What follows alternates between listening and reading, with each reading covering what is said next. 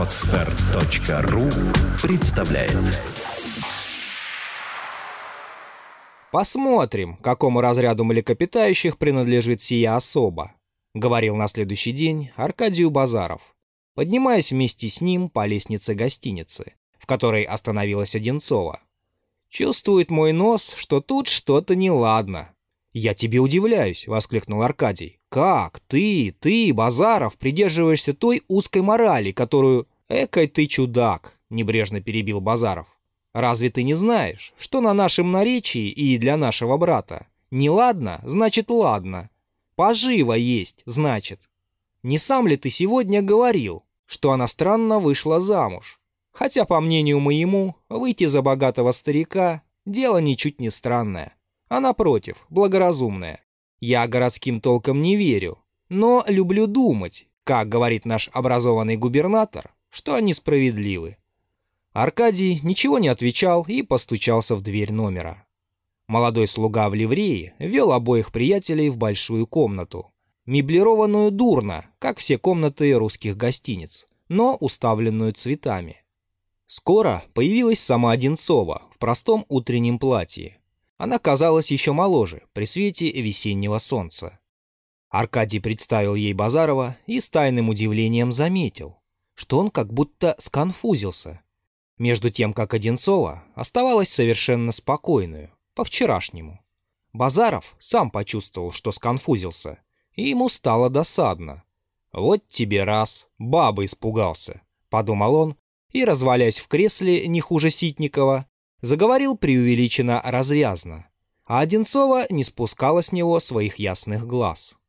Анна Сергеевна Одинцова родилась от Сергея Николаевича Локтева, известного красавца, афериста и игрока, который продержался и прошумел лет 15 в Петербурге и в Москве. Кончил тем, что проигрался в прах и принужден был поселиться в деревне, где, впрочем, скоро умер, оставив крошечное состояние двум своим дочерям, Анне, 20, и Катерине, 12 лет. Мать их, из обедневшего рода князей, скончалась в Петербурге, когда муж ее находился еще в полной силе. Положение Анны после смерти отца было очень тяжело. Блестящее воспитание, полученное ею в Петербурге, не подготовило ее к перенесению забот по хозяйству и по дому глухому деревенскому житью. Она не знала никого решительно в целом о колодке, и посоветоваться ей было не с кем. Отец ее старался избегать сношений с соседями. Он их презирал, и они его презирали, каждый по-своему. Она, однако, не потеряла головы и немедленно выписала к себе сестру своей матери, княжну Авдотью Степановну, злую и чванную старуху, которая, поселившись у племянницы в доме, забрала себе все лучшие комнаты, ворчала и бюзжала с утра до вечера, и даже по саду гуляла не иначе как в сопровождении единственного своего крепостного человека, угрюмого лакея в изношенной гороховой ливреи с голубым позументом и в треуголке. Анна терпеливо выносила все причуды тетки. Из подваль занималась воспитанием сестры и, казалось, уже примирилась с мыслью увянуть в глуши. Но судьба сулила ей другое. Ее случайно увидел некто Одинцов, очень богатый человек лет 46. Чудак, ипохондрик, пухлый, тяжелый и кислый, впрочем, не глупый и не злой.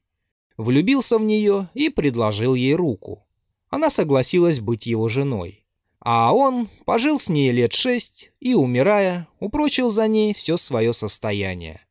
Анна Сергеевна около года после его смерти не выезжала из деревни. Потом отправилась вместе с сестрой за границу, но побывала только в Германии. Соскучилась и вернулась на жительство свое любезное Никольское, отстоявшее верст 40 от города. Там у ней был великолепный, отлично убранный дом – прекрасный сад с оранжереями. Покойный Одинцов ни в чем себе не отказывал. В город Анна Сергеевна являлась очень редко, большую частью по делам, и то ненадолго. Ее не любили в губернии, ужасно кричали по поводу ее брака с Одинцовым, рассказывали про нее всевозможные небылицы. Уверяли, что она помогала отцу в его шулерских проделках, что и за границу она ездила недаром, а из-за необходимости скрыть несчастные последствия. «Вы понимаете чего?» — договаривали негодующие рассказчики. «Прошла через огонь и воду», — говорили о ней. А известный губернский остряк обыкновенно прибавлял. «И через медные трубы». Все эти толки доходили до нее, но она пропускала их мимо ушей. Характер у нее был свободный и довольно решительный.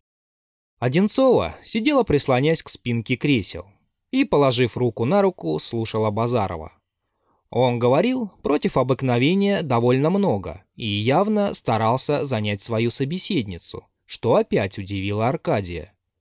Он не мог решить, достигал ли Базаров своей цели. По лицу Анны Сергеевны трудно было догадаться, какие она испытывала впечатления. Она сохраняла одно и то же выражение, приветливое, тонкое. Ее прекрасные глаза светились вниманием, но вниманием безмятежным. Ломание Базарова в первые минуты посещения неприятно подействовали на нее, как дурной запах или резкий звук. Но она тотчас же поняла, что он чувствовал смущение, и это ей даже польстило. Одно пошлое ее отталкивало, а в пошлости никто бы не упрекнул Базарова. Аркадию пришлось в тот же день не переставать удивляться. Он ожидал, что Базаров заговорит с Одинцовой как с женщиной умною, о своих убеждениях и воззрениях. Она же сама изъявила желание послушать человека, который имеет смелость ничему не верить. Но вместо того Базаров толковал о медицине, о гомеопатии, о ботанике. Оказалось, что Одинцова не теряла времени в уединении. Она прочла несколько хороших книг и выражалась правильным русским языком. Она навела речь на музыку, но, заметив, что Базаров не признает искусства, потихоньку возвратилась к ботанике. Хотя Аркадий и пустился было толковать о значении народных мелодий. Одинцова продолжала обращаться с ним, как с маленьким братом. Казалось, она ценила в нем доброту и простодушие молодости. И только. Часа три с лишним длилась беседа, неторопливая, разнообразная и живая. Приятели, наконец, поднялись и стали прощаться. Анна Сергеевна ласково поглядела на них, протянула обоим свою красивую белую руку и, подумав немного с нерешительностью, но хорошей улыбкой, проговорила. «Если вы, господа, не боитесь скуки, приезжайте ко мне в Никольское». «Помилуйте, Анна Сергеевна!» — воскликнул Аркадий. «Я за особенное счастье почту». «А вы, месье Базаров?» Базаров только поклонился, и Аркадию в последний раз пришлось удивиться, он заметил, что приятель его покраснел. «Ну», — говорил он ему на улице, — «ты все того же мнения, что она ой-ой-ой?» «А кто ее знает? Видишь, как она себя заморозила», — возразил Базаров и, помолчав немного, прибавил. «Герцогиня, владетельная особа. Ей бы только шлейф сзади носить, да корону на голове». «Наши герцогини так по-русски не говорят», — заметил Аркадий. В переделе была, братец ты мой, нашего хлеба покушала. А все-таки она прелесть, промолвил Аркадий. Этакое богатое тело, продолжал Базаров. Хоть сейчас в анатомический театр. Перестань, ради бога, Евгений, это ни на что не похоже. Ну не сердись, неженка. Сказано, первый сорт. Надо будет поехать к ней. Когда? Да хоть послезавтра. Что нам здесь делать-то? Шампанское с кукшиной пить? родственника твоего, либерального сановника, слушать. Послезавтра же и махнем. Кстати, и моего отца усадьбишка оттуда недалеко. Ведь это Никольская по дороге? Да, превосходно. Нечего мешкать. Мешкают одни дураки, да умники. Я тебе говорю, богатое тело. Три дня спустя оба приятеля катили по дороге в Никольское. День стоял светлый и не слишком жаркий и ямские сытые лошадки дружно бежали, слегка помахивая своими закрученными и заплетенными хвостами. Аркадий глядел на дорогу и улыбался, сам не зная чему. «Поздравь меня!» — воскликнул вдруг Базаров. «Сегодня 22 июня, день моего ангела. Посмотрим, как-то он обо мне печется. Сегодня меня дома ждут», — прибавил он, понизив голос. «Ну, подождут, что за важность?»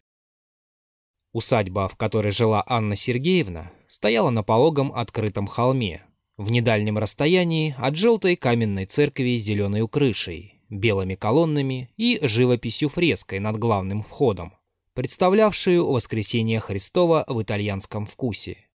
Особенно замечателен своими округленными контурами был распростертый на первом плане смуглый воин в шишаке. За церковью тянулось в два ряда длинное село с кое-где мелькающими трубами под соломенными крышами.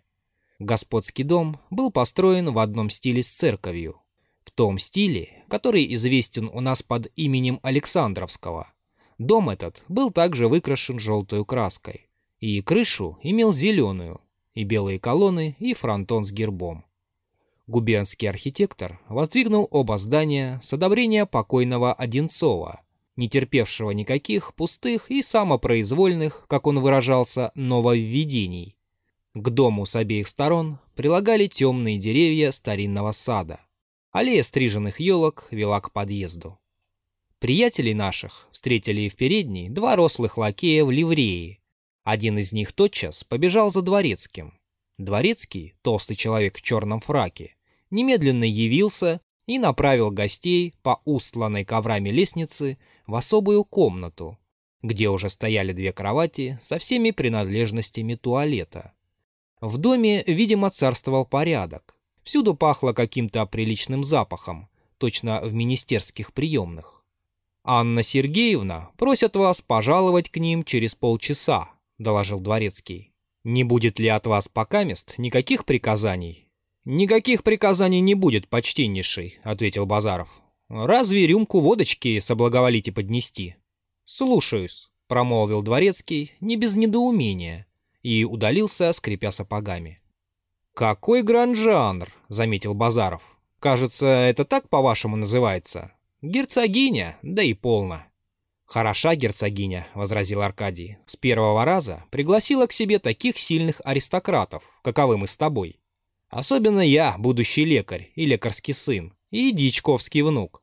Ведь ты знаешь, что я внук дичка?» «Как Спиранский», — прибавил Базаров после небольшого молчания и искривив губы. И все-таки избаловала она себя. Ох, как избаловала себя эта барыня. Уж не фраки ли нам надеть? Аркадий только плечом пожал. Но и он чувствовал небольшое смущение. Полчаса спустя Базаров с Аркадием сошли в гостиную. Это была просторная, высокая комната, убранная довольно роскошно, но без особенного вкуса.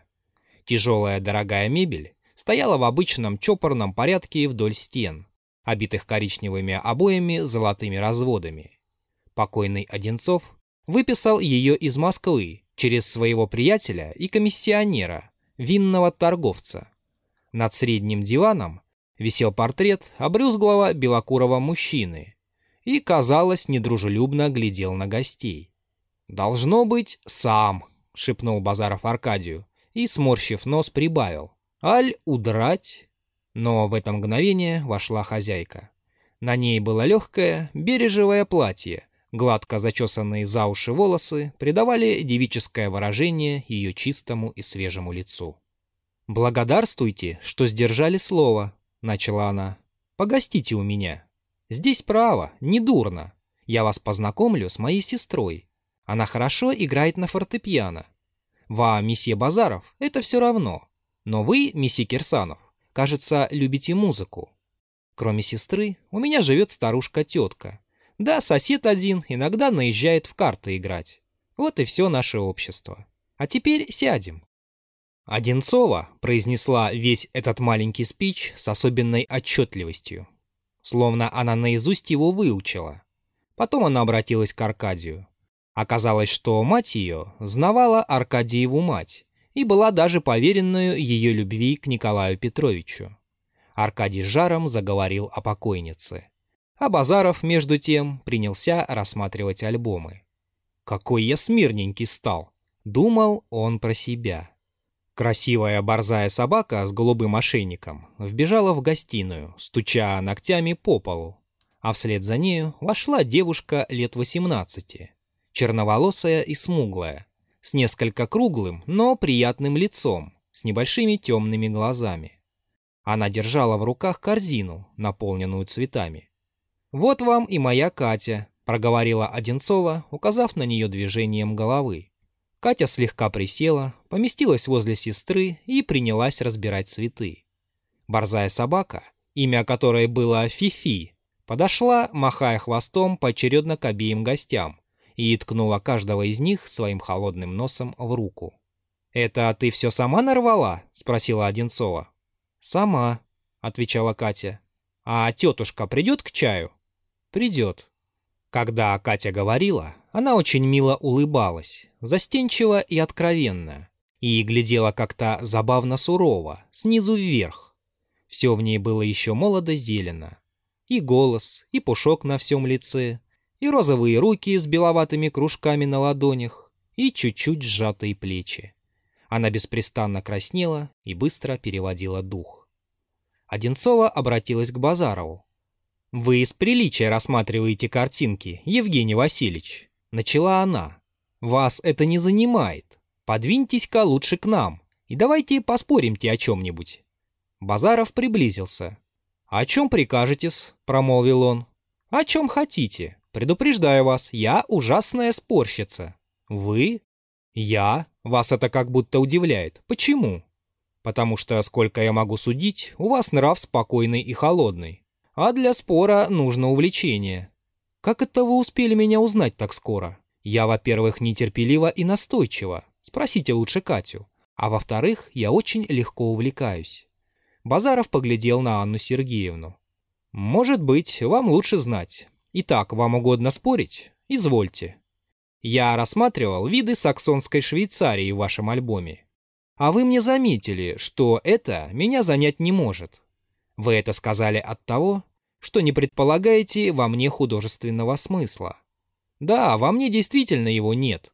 Но эти виды могли меня заинтересовать с точки зрения геологической, с точки зрения формации гор, например. Извините, как геолог вы скорее к книге прибегнете, к специальному сочинению, а не к рисунку. Рисунок наглядно представляет мне то, что в книге изложено на целых десяти страницах. Анна Сергеевна помолчала. «И так-таки у вас ни капельки художественного смысла нет?» промолвила она, облокотясь на стол и этим самым движением приблизив свое лицо к Базарову. «Как же вы это без него обходитесь?» А на что он нужен, позвольте спросить? Да хоть на то, чтобы уметь узнавать и изучать людей. Базаров усмехнулся. Во-первых, на это существует жизненный опыт. А во-вторых, доложу вам, изучать отдельные личности не стоит труда.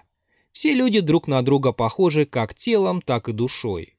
У каждого из нас мозг, селезенка, сердце, легкие одинаково устроены. И так называемые нравственные качества одни и те же у всех. Небольшие видоизменения ничего не значат. Достаточно одного человеческого экземпляра, чтобы судить обо всех других. Люди, что деревья в лесу. Ни один ботаник не станет заниматься каждую отдельную березой. Катя, которая не спеша подбирала цветок к цветку, с недоумением подняла глаза на Базарова и, встретив его быстрый и небрежный взгляд, вспыхнула вся до ушей. Анна Сергеевна покачала головой. «Деревья в лесу», — повторила она. «Стало быть, по-вашему, нет разницы между глупым и умным человеком? Между добрым и злым?» «Нет, есть. Как между больным и здоровым. Легкие у чехотошного не в том положении, как у нас с вами, хотя устроены одинаково. Мы приблизительно знаем, от чего происходят телесные недуги, а нравственные болезни происходят от дурного воспитания, от всяких пустяков, которыми с измала набивают людские головы, от безобразного состояния общества, одним словом. Исправьте общество, и болезней не будет. Базаров говорил все это с таким видом, как будто в то же время думал про себя. «Верь мне или не верь, это мне все едино. Он медленно проводил своими длинными пальцами по бакенбардам, а глаза его бегали по углам. «И вы полагаете, — промолвила Анна Сергеевна, — что когда общество исправится, уже не будет ни глупых, ни злых людей? По крайней мере, при правильном устройстве общества совершенно будет равно, глуп ли человек или умен, зол или добр. Да, понимаю, у всех будет одна и та же селезенка. Именно так, сударыня. Одинцова обратилась к Аркадию. А ваше какое мнение, Аркадий Николаевич? Я согласен с Евгением, отвечал он. Катя поглядела на него из-под лобья. «Вы меня удивляете, господа», — промолвила Одинцова. «Но мы еще с вами потолкуем. А теперь я слышу, тетушка идет чай пить.